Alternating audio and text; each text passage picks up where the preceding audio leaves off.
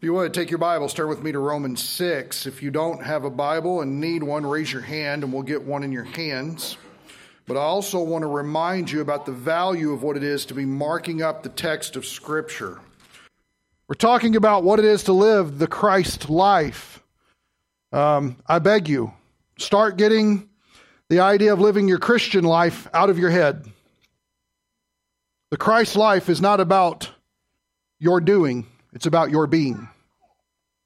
And everything that you are, whether you recognize it or not, is everything that you are in Christ. I was looking at something really dumb last night on the internet. Just in case you wonder how I spend the wee hours of the night. About people who had once been famous, but were now doing regular things. They'd given up Hollywood or, or walked away from fame and, and exposure and all that type of thing. They just wanted to live a normal life. Does anybody remember a show called Malcolm in the Middle? Anybody remember that? Some of you do. I never watched that show. I don't know anything about it. But there's a guy who played the main character. And he's decided to walk away from trying to act in Hollywood anymore.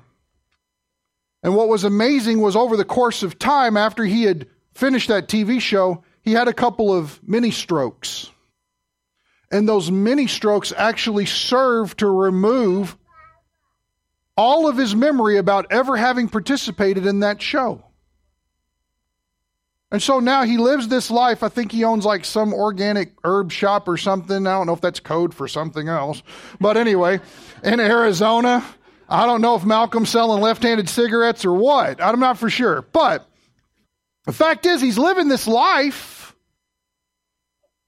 in such a way as to where he has no previous understanding of what his past life on. Could you imagine if nobody told you and you sat down and flipped on the TV and caught a rerun for the first time? And putting that together? But what's amazing about him is he has no recollection of who he was. He only understands who he is now. And let me tell you this that is exactly the way that Jesus Christ transforms a life by bringing the Word of God in and renewing the mind. And if you're like me, and I'm not here to glory in the past, praise God. But you look back on the things that happened before you knew Jesus and you think, who was that person? What scares me today is that it seems like when I talk to a lot of people, and I'm not talking about here necessarily, but just when I'm listening to people talk in general, Christians, there's very little waving the banner of who I am now in Christ, who Christ has made me, what God says about me. There's a lot of depression there's a lot of defeat. There's a lot of fear. There's a lot of uncertainty. There's a lot of lack of assurance. There's no confidence in people's lives. But it's rare to find a situation where someone is confident in how immovable they are, not because of who they are, but because of who Christ is in them. In fact, that's the very definition of what a spiritual man is.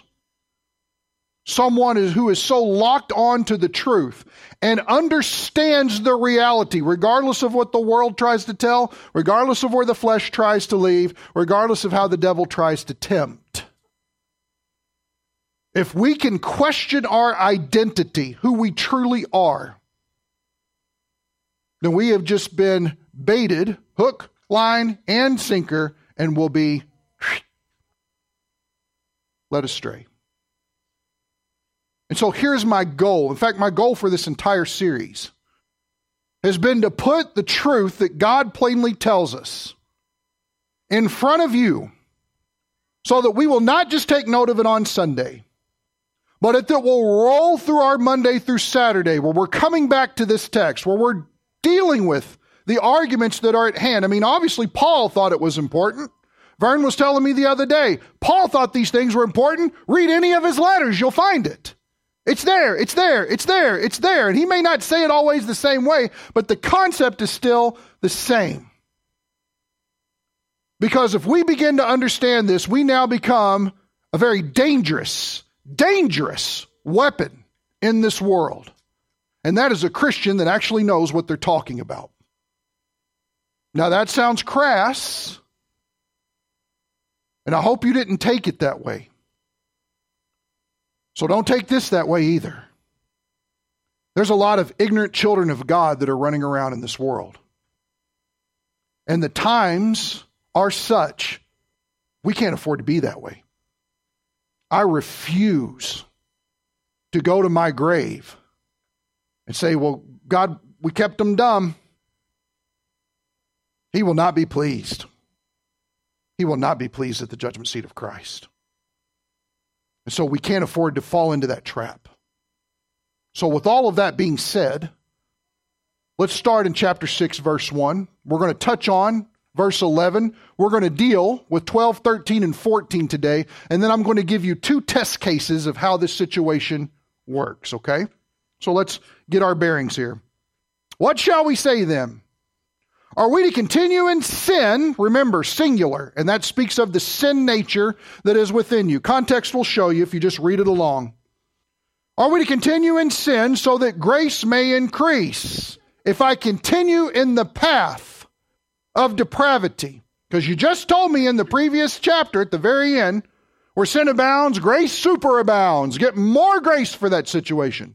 So, should we continue there so that grace is even more abundant? Number one, is grace already abundant? Absolutely. So, that's not an issue whatsoever.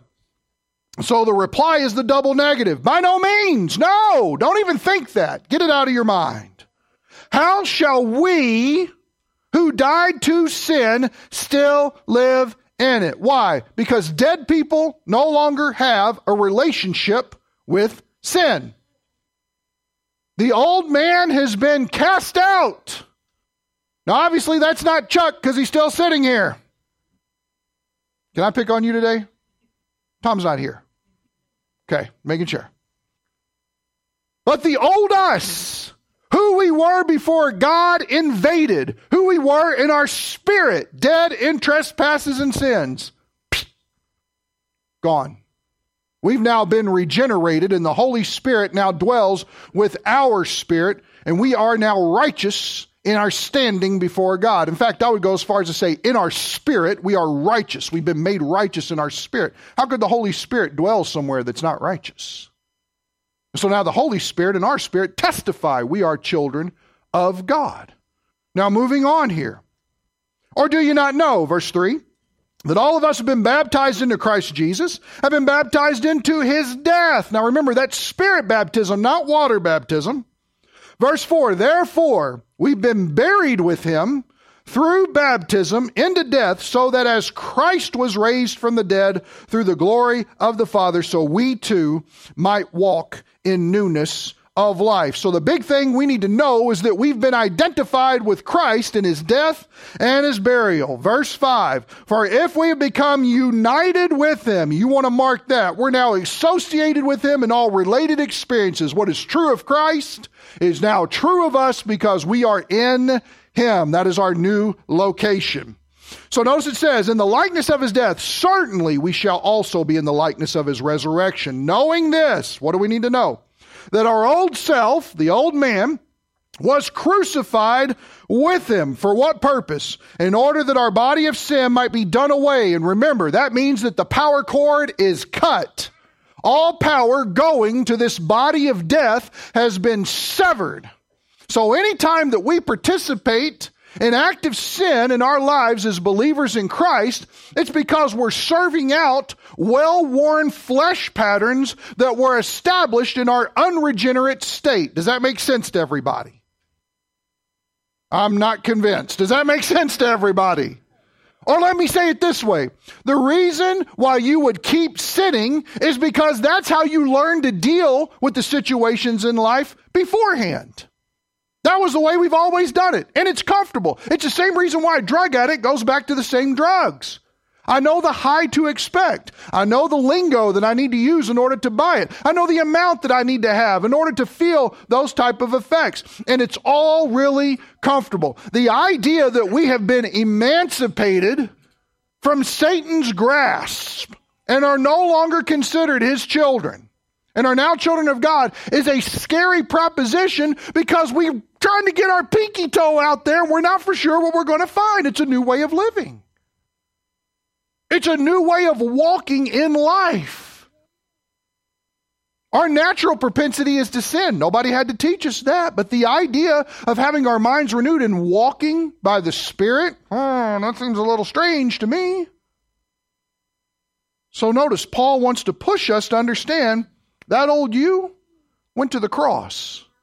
You've been crucified. Not need to be crucified.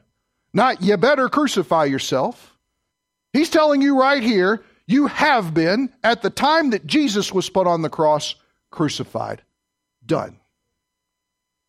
So now moving forward. Notice he doesn't any longer, the end of verse 6, want us to be slaves to sin. Why? For he who died is freed from sin. It's one thing about a dead person, you're not looking for him to sin. Verse 8 Now, if we died with Christ, we believe that we shall also live with him. Our resurrection, knowing that Christ has been raised from the dead, is never to die again. Death no longer is master, no longer exercises authority over him. For the death that he died, he died to sin once for all. It was a decisive event, but the life that he lives, he lives to God. Even so, so notice this, and what does that mean? In the same way, just like Christ died to sin and is raised from the grave, and sin no longer has dominion, rulership over him any longer. In the same way, look what it says. Consider yourselves to be dead to sin. Now, if you have the King James, I love the word reckon. And why is that? Because I get to sound like that when I say it. Reckon. Think about it. In the same way, reckon yourselves to be dead to sin, but alive to God in, there's your location, Christ Jesus. What does it mean? It means that if you know that you've been identified with Christ, if you've died with Him and been buried, and just as Christ was resurrected to a new life, so you too, in the same way, have died, buried, and been resurrected to a brand new life, and you need to understand that mentally in your mind. Now, position your heart to appropriate that. Walk forward as if it were true. Now you say, what in the world does that look like? It looks like that when temptation comes your way and you recognize that it's going to give birth to sin if you entertain it, you're looking at that and saying, wait a second. Jesus died for that. And because he died, I died for that. And because I died for that, I actually live a life that has nothing to do with that road over there. I'm on a different road. You see how that works? Now, hopefully, you recognize this gives you power. Not any power that you have to come up with, not any spinach that you need to find in the cabinet to eat quickly. Popeye, anybody? Okay, time out for a second. Is today going to be a bad morning? I just want to know. Because your response to my preaching dictates my self esteem for the rest of the day, and she has to deal with it, okay? so if we're not joyous for the Lord, we need to think about the fact that, wait a second, I'm dead to sin. Is that a good thing? I've been buried. Is that a good thing?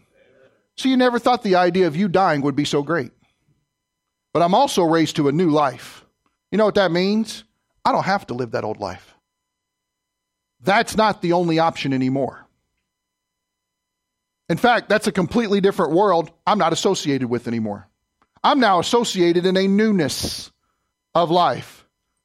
And so, if my mind understands the facts of the situation, my heart needs to appropriate this. I need to reckon on it to be true. Let me give you an example real quick. In fact, don't turn there. If you want to mark it next to the idea of yield or consider or reckon, whatever you've put on there uh, in your page, uh, some translations have yield. Mitch, if you would, bring up Romans 4 real quick. I want to show you how this idea is used. Watch this.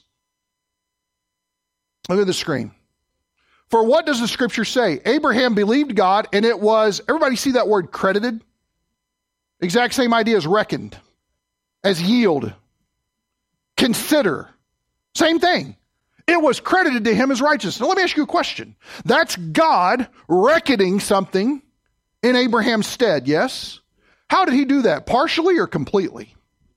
Okay, so if that's God's perspective and how he's now viewing Abraham and he's reckoning that righteousness to Abraham's account and that idea, now stop for a second and turn it around and think about the idea of your death, burial, and resurrection with Jesus Christ. And Paul's asking you to do this. Now, credit it that way, reckon it that way, think of it that way, yield to it that way, or not yield to it, forgive me. Reckon it that way, consider it that way. I keep saying yield, that's later. That's my next point. But think of it the same way, appropriate it the same way. Start viewing yourself as God tells you who you truly are. Does God lie to you? He doesn't lie to me. I hope He doesn't lie to you. In fact, I know He doesn't lie to you. Now, I don't know if you've noticed this, but all deficits of self esteem have just been cured. Think about this, guys. Think about this. Now, I'm going to say this, and it's not to freak you out. If you're someone who has voices in your head, you're not paranoid schizophrenic. You're in a spiritual battle. You don't need medicine to cure your problem and to dull your senses. That's not the cure. In fact, if you've got voices in your head talking to you and telling you things, you're not alone. It's just the person that you're rubbing elbows with right now ain't going to admit it either. But that's the enemy's power of suggestion to try to get us to buy into the lies. Think about how they come about. Nobody loves you. Nobody cares about you. Gosh, you're so ugly. The things you say there are so stupid. Why do you even bother to open your mouth? You know? Well, let's go over and look at our, ourselves in the mirror again and see if we've gotten any slimmer over time. That's the voice we hate the most, isn't it? Like, I'd choke you out like a fool, right? That's the one we want to lay our physical hands on, and that's when we have to remember the battle is not against flesh and blood. But we've got all these things that are condemning, condemning, condemning, that are discouraging us to no end. And what does it do? It puts us in a funk.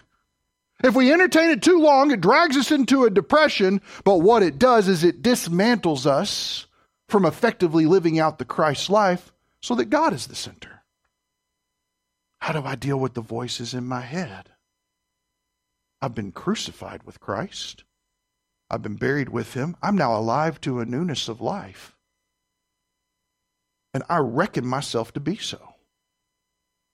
I'm dead to sin, and I'm alive to God, the creator of all things, through Christ Jesus. You know what it says about those voices? They're nothing but liars. Don't think that this is off limits for Satan. Get this. He doesn't know your thoughts, but he will definitely try to chuck some things out there to plant thoughts so that if you entertain them, they will run wild. Let me ask you a question. You ever sit down to pray and recognize that you can't focus worth a darn and you get frustrated? It's like white noise going on. Somebody just flipped on a TV and all you hear is shh. Why is that? Because the enemy's in there. Don't. Well, you need to do this. Well, you didn't write this down on your grocery list. Well, doesn't that need to be fixed? Well, how can you let that go? Well, a good husband would take out the trash. Oh, right? And that's not your wife speaking, that's the enemy. Right? Right? Okay, I got witness. All the guys are like, "Yes, praise God." All the girls are like, "No." That's my that's my world. But seriously, this is where the rubber starts to meet the road and it all starts with what we believe is true.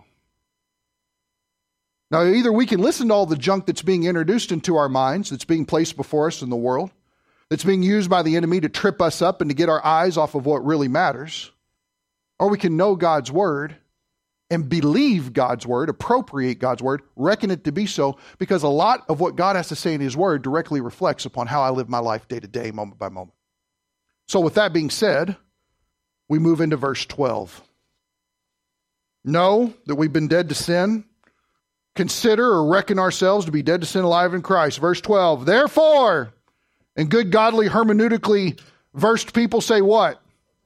What's that there for? So, because of the death, burial, and resurrection that we share in unity with Christ, look what it says. Do not let sin reign. Rule. Now, watch this. Do not let sin reign where? In your mortal body, in your temporary dwelling place, your temporary housing right now. Now, remember, the body and the flesh are two different things, and sometimes the word flesh is used to re- reference our body. We have to use discernment when reading the passage. But the idea here is, is since this body of flesh is what encases all of us, we now have an option to not let sin be the dominant factor that rules over us. The depraved nature no longer needs to have a voice of authority. So he says, don't let it happen. Don't let it reign in your mortal body so that you obey its, what's that word there? Lust, pay attention to it. In fact, if you've got the paper, your Bible, mark it. Longings, desires, your cravings, everything that in you says that I want cake, all of that. One more piece isn't going to hurt. Liar. Right? Because ultimately, we're not being good stewards of our bodies. So we got to go through those things. Now, don't get me wrong. I'm the cheeseburger master. Okay? I'm a big fan. Came here, I didn't even know what a cheese curd was before I came here. All right? But let me tell you this. And if I hear a voice of opposition, we're going to talk afterwards. A&W makes some insane cheese curds. My mouth is not big enough. I want to sometimes just smear them on me just to feel them. That's weird, but I have your attention. Okay. So notice, here's the invoking of personal responsibility. Not only here's what's happened, reckon it to be true, and now act. This is how you step forward. You step forward by recognizing one thing sin is not to reign in my life. Period. It has no say. Why? Because it wants me to obey my lusts. I've already got a lot of things that I want to do wrong. All I've got to do is get an authority to justify it, and I feel less bad about doing the wrong thing. Now, I know none of us can identify with that, right? Look what it says, verse 13. And do not go on presenting, here it is, yielding is the idea here. The King James says yielding. Do not go on presenting or yielding the members of your body to sin as instruments of unrighteousness. Let's talk about this real quick. Now we've gotten into the realm of the will. When we were talking about know that you're dead to Christ, or know that you're dead in Christ, you're dead to sin in Christ, Know that you've been buried. Know that you've been resurrected. That's everything that goes on in the mind. When we talk about the idea of reckoning it to be so, it's the conviction of the heart of what we know to be true. But now we're talking about getting the will involved. How we should move forward. Now, what's interesting, and I'll teach on this in a few weeks, everything about this deals with the realm of the soul. Okay? We are trichotomous people spirit, soul, body. And I'm going to teach on that here in a few weeks, okay? But the idea is, is now we're getting our soul involved paying more attention to what God has planted by the Holy Spirit in our spirit instead of paying attention to the cravings of this outward shell, the flesh known as the body. We're not to let sin rule. It's no longer a master, spiritually speaking, in our spirit. And notice it says here, do not go on presenting, offering the members members, limbs, parts of your body. In fact, we're going to look at Romans 12 in just a second. It also includes your mind, your eyes. How have your eyes been doing in relation to unrighteousness? Are you like Job? I've made a covenant with my eyes to never look on another woman. That's pretty serious. But that's how seriously he took the truth of God's word, and he understand how detrimental sin was to his mental well being to his fellowship with God.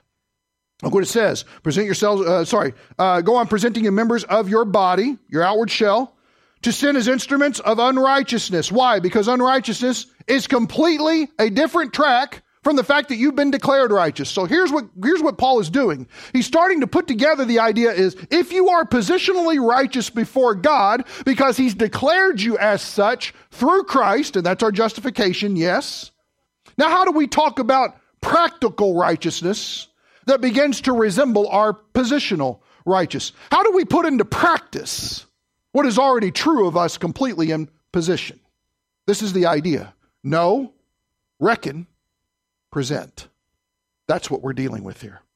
So he says, don't go on presenting your members, the body of sin, uh, of your body to sin as instruments of righteousness, but Here's the different one. Here's the way of the Spirit. Before the way of the flesh, here's the way of the Spirit. But present yourselves to God as those alive from the dead, and your members as instruments of righteousness to God. Now, I want you to see something.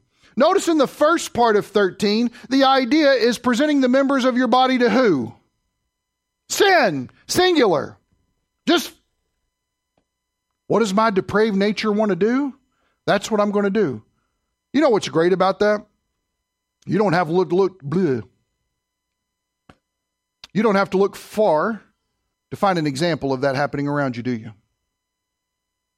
People presenting their bodies all the time. Now, let me ask you a question. Does anything come to your mind when you talk about the idea of presenting your bodies to something?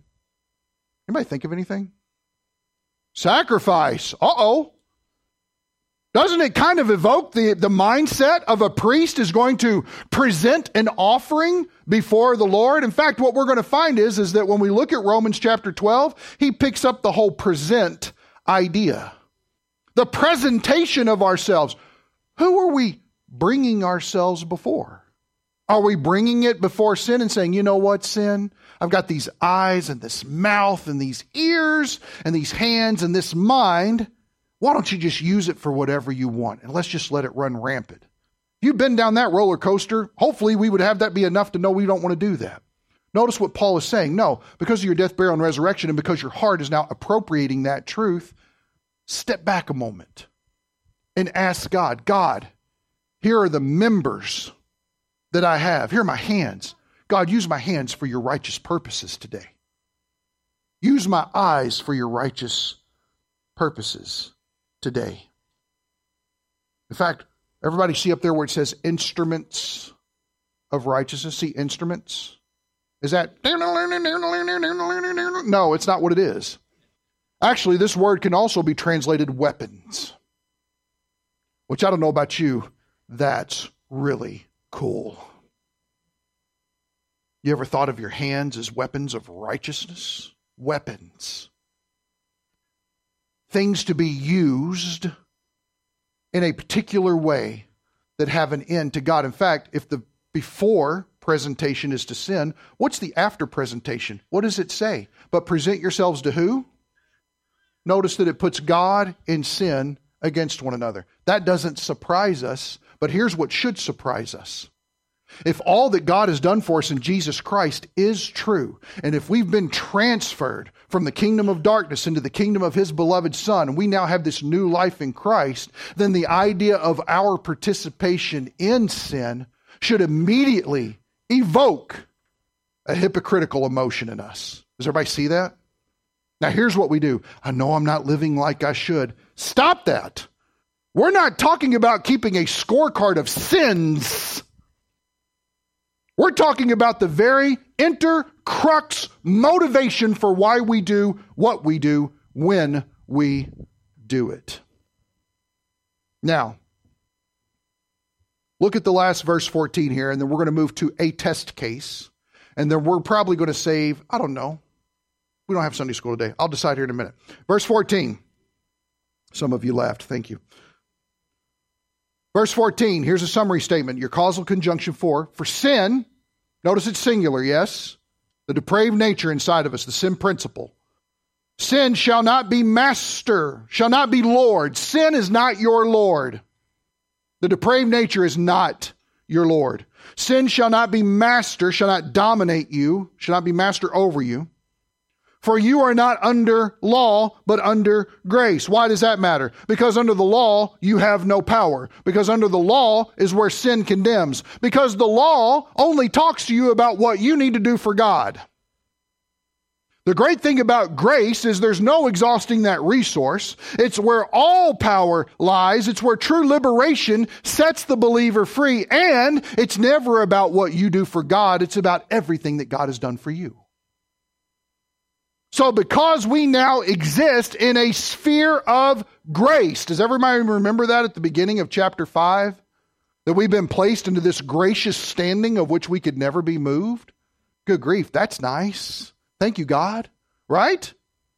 that doesn't bring up a, a thanksgiving heart, a Thanksgiving heart, I don't know what does.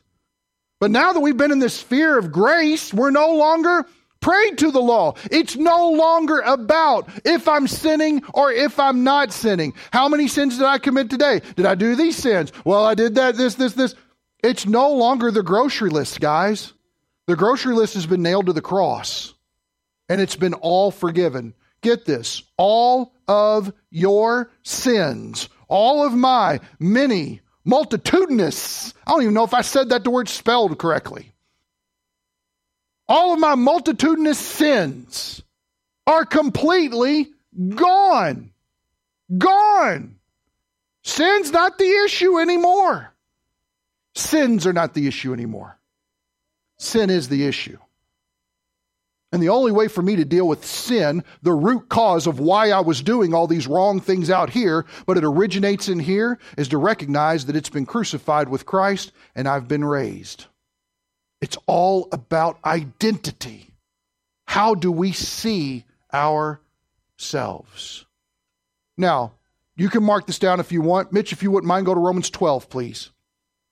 And it kills me. We're going to get to this in a few months when we deal with Romans 12 because it's a good part.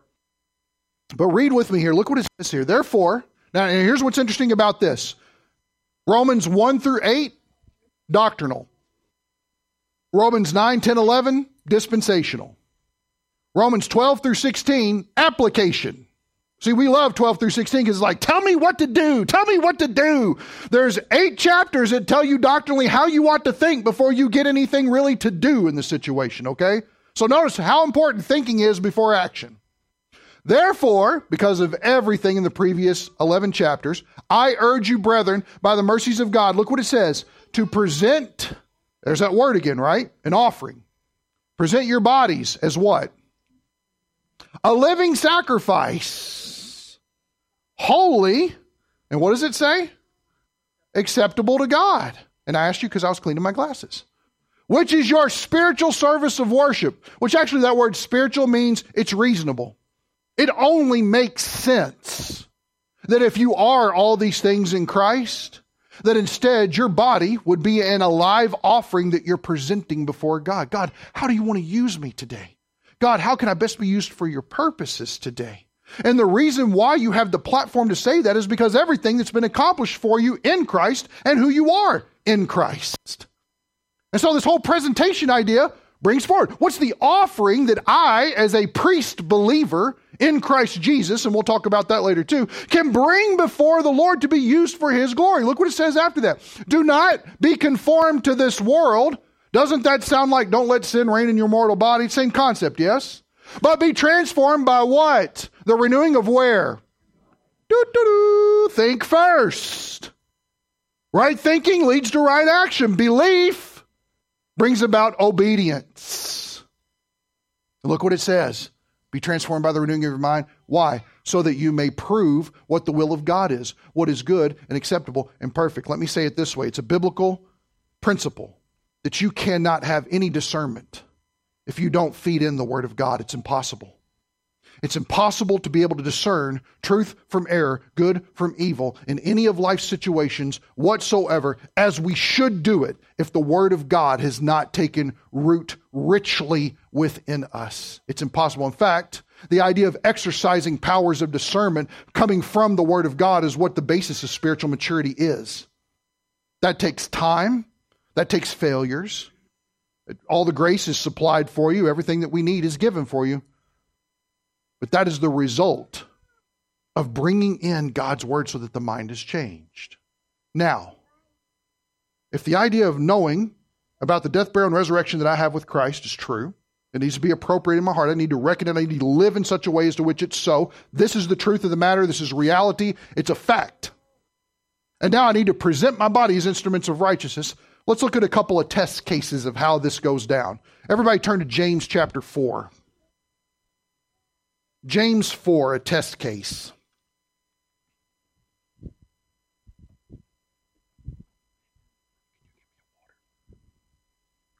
James chapter 4. We're going to start in verse 1.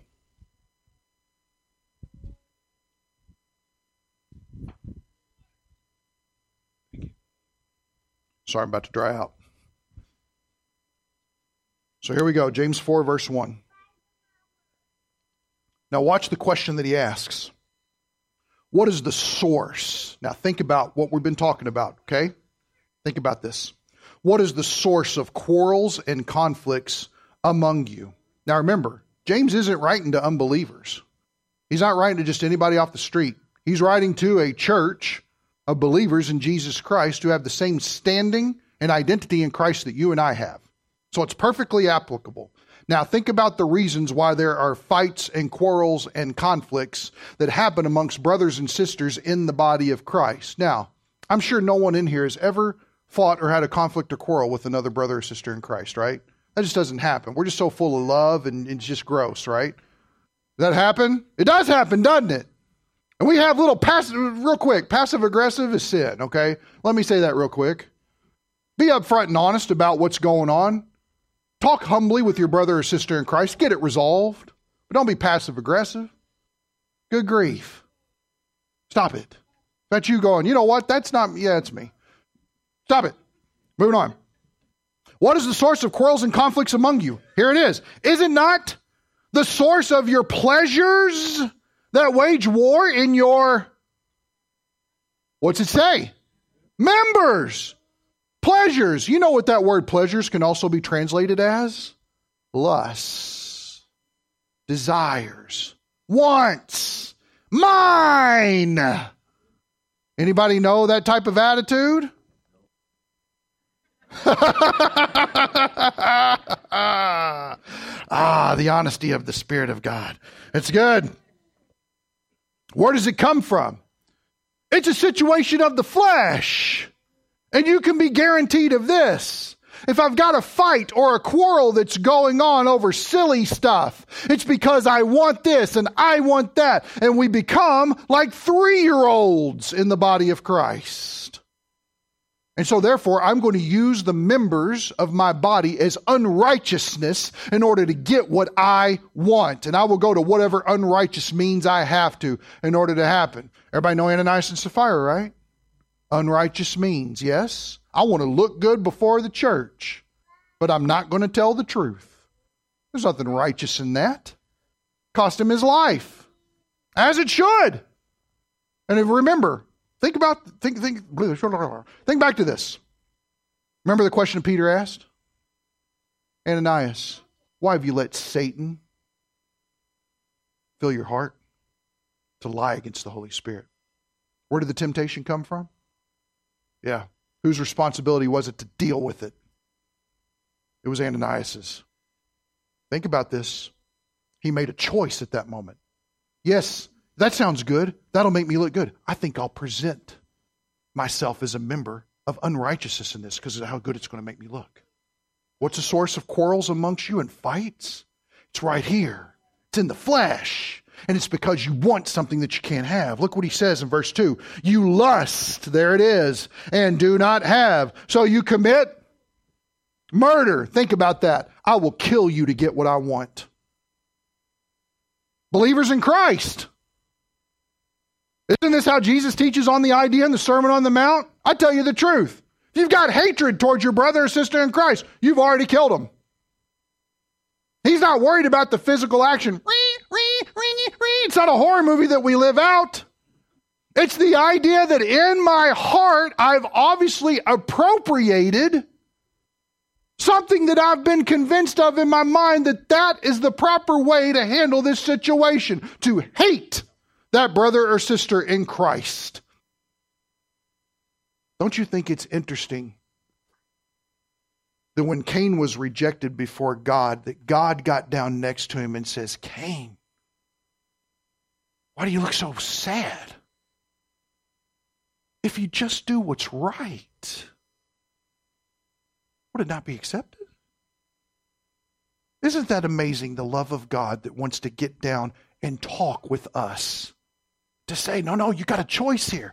This way. Don't use the instruments of your body as your members as unrighteousness.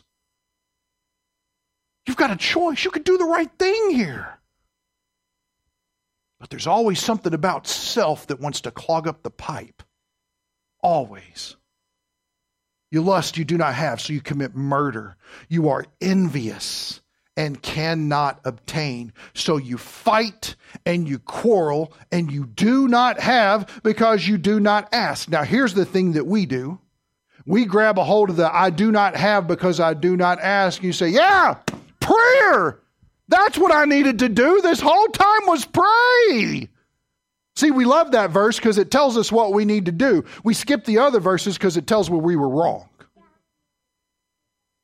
Notice it comes down how we're messed up in our thinking, what we've appropriated or not appropriated in our heart, and what these weapons are going to do moving forward. Unrighteousness or righteousness? Which one? So now, I love it because if you've ever read James, James doesn't play with you. Let me just say it plainly. He doesn't play around. He tells it like it is. And he understands somebody's going to go to that, I just need to pray and that'll solve it all. No, because your heart's jacked up. God is not listening to that prayer. It's still a prideful, lustful, I want to kill my brother or sister in Christ prayer. God, please take it away from them and give it to me. And then we open our eyes actually expecting that it's going to work out somehow. That's one of those oy vey moments from God. Okay, so verse 3. You ask and do not receive. Hold it. You told me I don't have because I don't ask. And now you're telling me that I ask, but I'm not receiving. That's not fair. That's not fair. That's not fair. Pause for a moment. Life is not fair. None of it ever has been. The idea that there's equality across the board smells of yesterday's manure. That's a joke. It's something that Satan has caused us to buy into, thinking this idea that no one's unique, that no one's been called to anything different, and that God is not going to work within the parameters of His Word with somebody in doing different things with them in the ministry of the body. That's insane. So let's get that idea out of our heads and recognize that the problem is the heart and what we bought into. I want what I want, and it's because my lust, my flesh, wants it. And even though I prayed with a fleshly demeanor in it, notice what James is telling me. You ask and you do not receive. Why? Because you ask with wrong motives. Because right now, the God in your world is you. Right now, sin is reigning in your mortal body. And that's the reason why prayers are not getting answered. Sin is your master. Now, here's what's sad about that God went to great personal expense and lengths in order to rid you of that bondage. And yet, here we are falling back prey to it. Why? Because when we bullied people in high school, it worked out for us to get what we wanted. Because in seventh grade, all you had to do was pick on the younger kid. He gave you his lunch money and he starved for the day. Wasn't a big deal to you. Everybody see how evil that is. Everybody see how there's nothing of God that would ever say that. God has never walked into a situation like a bully. I can't find it in Scripture. Can't find it in my own life. He always walks in as a father. And he always loves us to the truth. And does that include some discipline sometimes? Absolutely but it's never an or else kind of attitude. We wonder why some prayers may not be heard. Think about it, guys. Notice what he says here. You ask and you do not receive because you ask with wrong motives. Here's the reason so that you may spend it on your, what's it say? Pleasures. Exact same word was used before. Notice that all of this exists in the sphere of the flesh. Everybody see that?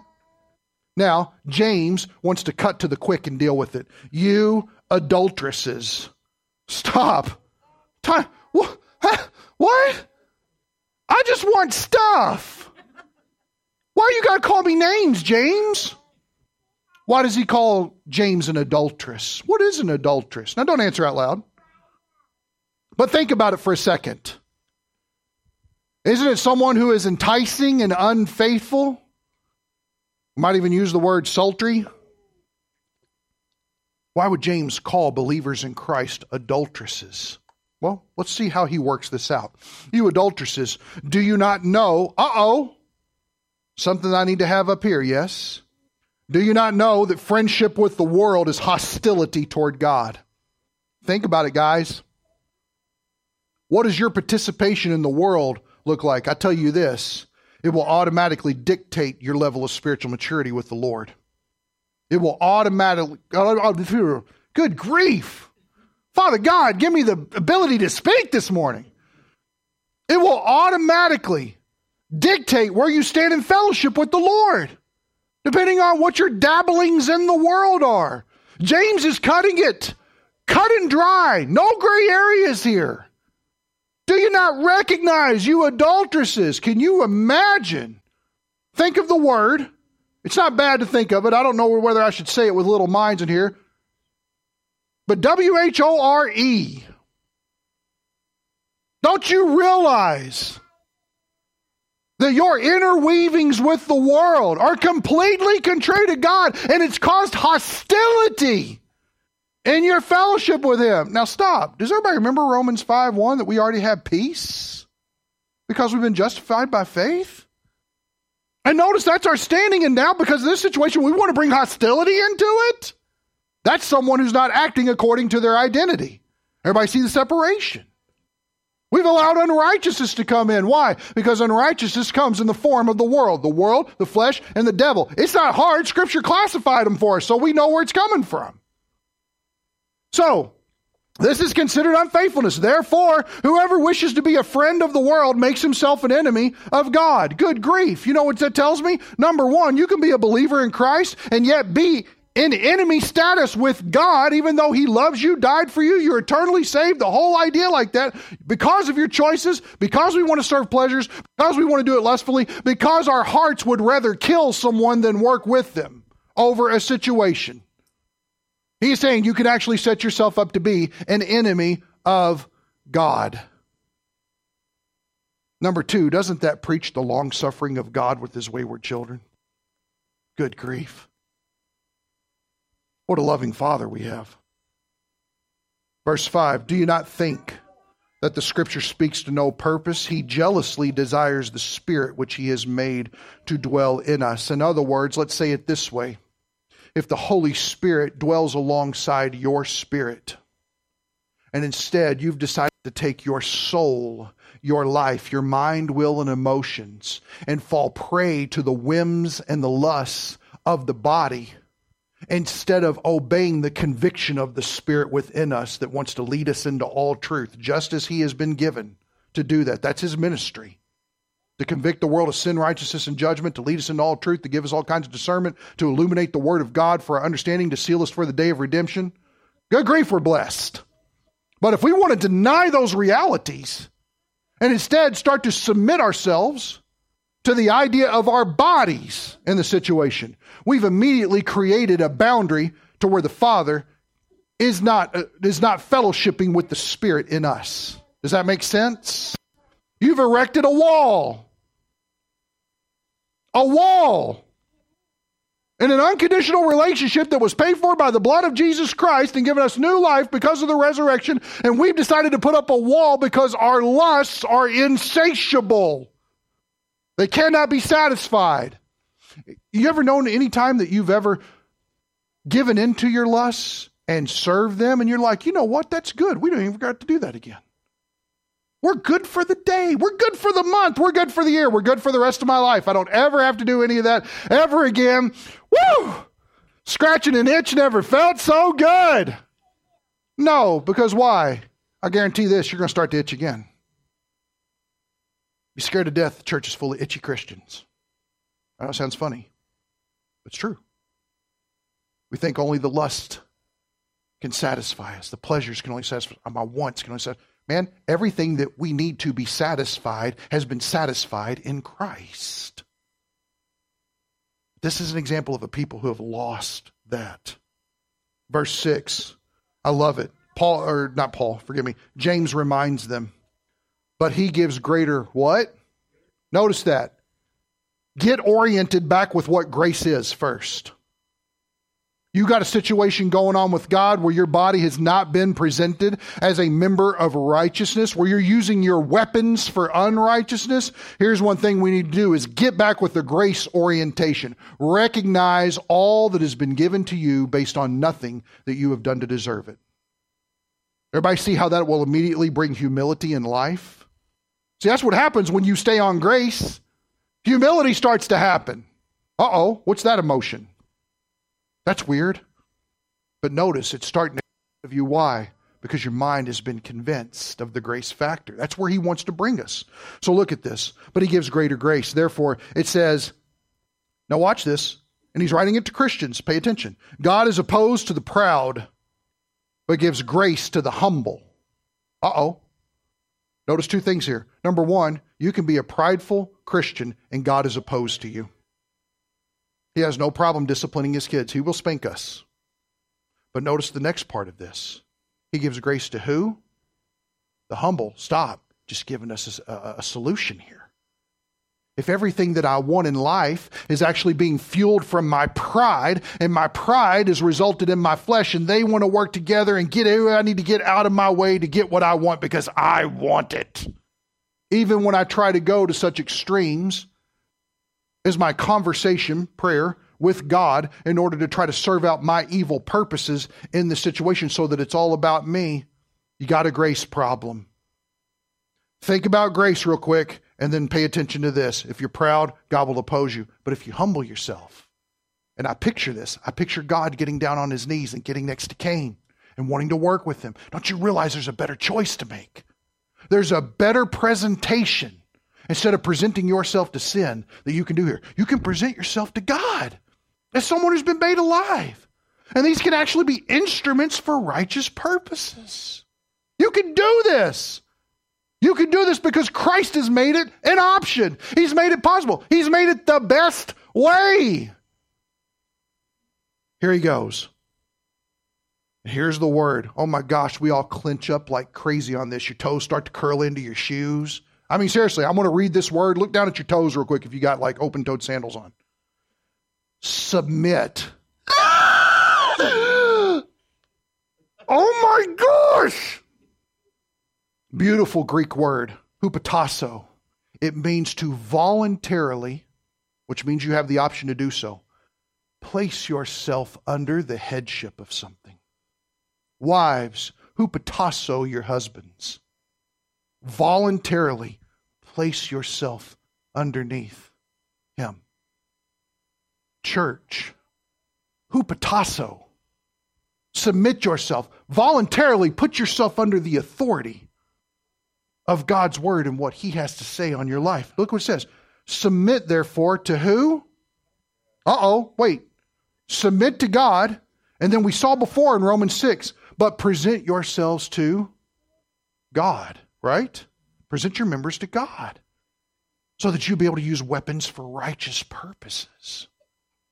Use your mind, your ears for righteous purposes. Submit therefore to God. Look at this. Resist the devil. Why? Because when you draw near to the Lord, you can guarantee. Satan works with a gas oven, guys. Just want to let you know. He does. He will start to turn it up on you to get you to walk away. You drew near. Mm, he loved you when you were complacent, defeated, depressed, down, didn't want anything to do with church, closing your Bible, it's gathering cobwebs, and your prayer life is in the toilet. He loves that. But when you say, Lord, my problem is my pride. And I'm not living according to my crucified and resurrected reality that you've done for me. And that's why I'm all messed up. So instead, I need to come under what you've said about me. And I've used these eyes for these reasons. Notice 1 John 1 9, confession of sin. I've used these eyes to look at this. I had no business being in that because it has nothing to do with righteousness. God, I give that up to you. Please use these eyes for your righteous purposes. Satan's all of a sudden like, oh, it's getting really hot in here, which is funny for him, right? Nobody thinks that's funny? Okay. But you start to make Satan sweat. So what's he going to do? He's going to up the attack a little bit. They're not, they're not so far gone to where they're in obedience yet. Let me get in there and mess it all up. Resist the devil, and look what it says. And he will what? Man, stop for a second. Stop for a second. Imagine being at a bad time in your life. Everybody just think with me. If you need to close your eyes, whatever, mental picture, okay? Imagine being in a bad way in your life. And all of a sudden you recognize that your problem is your pride has messed it up. The reason why you're fighting with your brothers and sisters is pride. The reason why that you've actually thought in your heart, not just in your mind as a suggestion from Satan, but you've actually thought about appropriating in your heart the idea that you want somebody else dead in order to get your lusts. And you come under this situation of recognizing that it's a pride problem, as God's word has clearly told us, and you're going to bring yourself under God, and Satan's like, no, no, no, come back over here. It's going to be okay. Don't get all religious on me. You know, use whatever language you can to mess us up. And you say, no, no, no, no. With God is where I'm supposed to be because that's my identity. Can you imagine Satan fleeing? What does it look like to flee? We talk about the difference between fleeing and moseying. Well, it's okay. No, we're talking, ah! Why? The house is on fire. Let me ask you this if the building was on fire, would you mosey or flee? Why are you not answering me? I'm now scared for my personal safety if this building catches fire. You would flee. You would run as far as you could and you would jump that fence and get across the highway as far as you could. Then you realize you're in a prison think, what in the world happened? right? But think about it. Satan is going to flee. He's going to run from you. Who are you that Satan should run from you? I'm actually a child of God, is who I am. I've actually been justified by Jesus Christ. I'm actually dead to sin and I'm alive in Christ Jesus, my Lord. I actually have a ministry of reconciliation. I'm actually eternal, eternally secure in Christ Jesus, my Lord. I've actually been seated with Christ in the heavenly realms. I'm actually a child of God and the enemy cannot touch me. 1 John 5 18. There's no condemnation for those who are in Jesus Christ. And all of a sudden, your identity who you truly are comes flooding back. And you recognize that righteousness is actually what you crave to be done with your body, not unrighteousness. We recognize the hypocritical nature. That's what got our attention in the first place. But we recognize that we are liberated, set free in Christ. Let me share a quote with you, and then I'll pray and close. Can you bring up the Neil Anderson quote? One of the most powerful books I've ever read in my life Victory Over the Darkness by Neil T. Anderson. The reason so many Christians are not enjoying the maturity and freedom which is their inheritance in Christ is because they hold wrong self perceptions. They don't see themselves as they really are in Christ. They don't understand the dramatic change which occurred in them the moment they trusted in Him. They don't see themselves the way God sees them. And to that degree, they suffer from a poor self image. They don't grasp their true identity. Let me ask you a question Who are you? Who are you? Who are you? Because I guarantee you this who you are will overflow and outpour into what you do and how you present yourself unto what ends. Are you tired of unrighteousness in your life? It does not start with, well, I just need to do better. That's the idea of praying and still having malice in your heart. That's not where it starts. It starts with coming back to the understanding of, who am I in Christ? It's all because of Him. It's all because of His grace on my life. You come back to that brass tacks, foundational identifier of who you are. And that you believe that, now you walk forward. Now you present yourself to God. Now you offer yourself to Him and say, God, please use the members of my body as weapons for your righteousness. It's a good thing. Let's pray. Father in heaven, thank you for the ideas that we can actually present ourselves, our bodies, to be used for your glory. And it's all because of everything that you've done and the truths that you have established in Jesus Christ. I can't say his name enough. Thank you, God, that it's sweet. Thank you, God, that your love for us looks beyond what we deserve and gives us what we could never earn. You are truly gracious. And I pray, Father, that our prayer every morning as a body, as individual believers in Christ, as the body of Christ together, our prayer every morning would be, Lord, I know I am dead to sin. I am alive to you in Christ Jesus, my Lord. And so I come before you this morning and present the members of my body as instruments for your righteous purposes. God, we ask that of you, and then we rest in that and watch you work through us. How beautiful it is to know that we can choose to offer ourselves to you every day. It's in Jesus' name. Amen.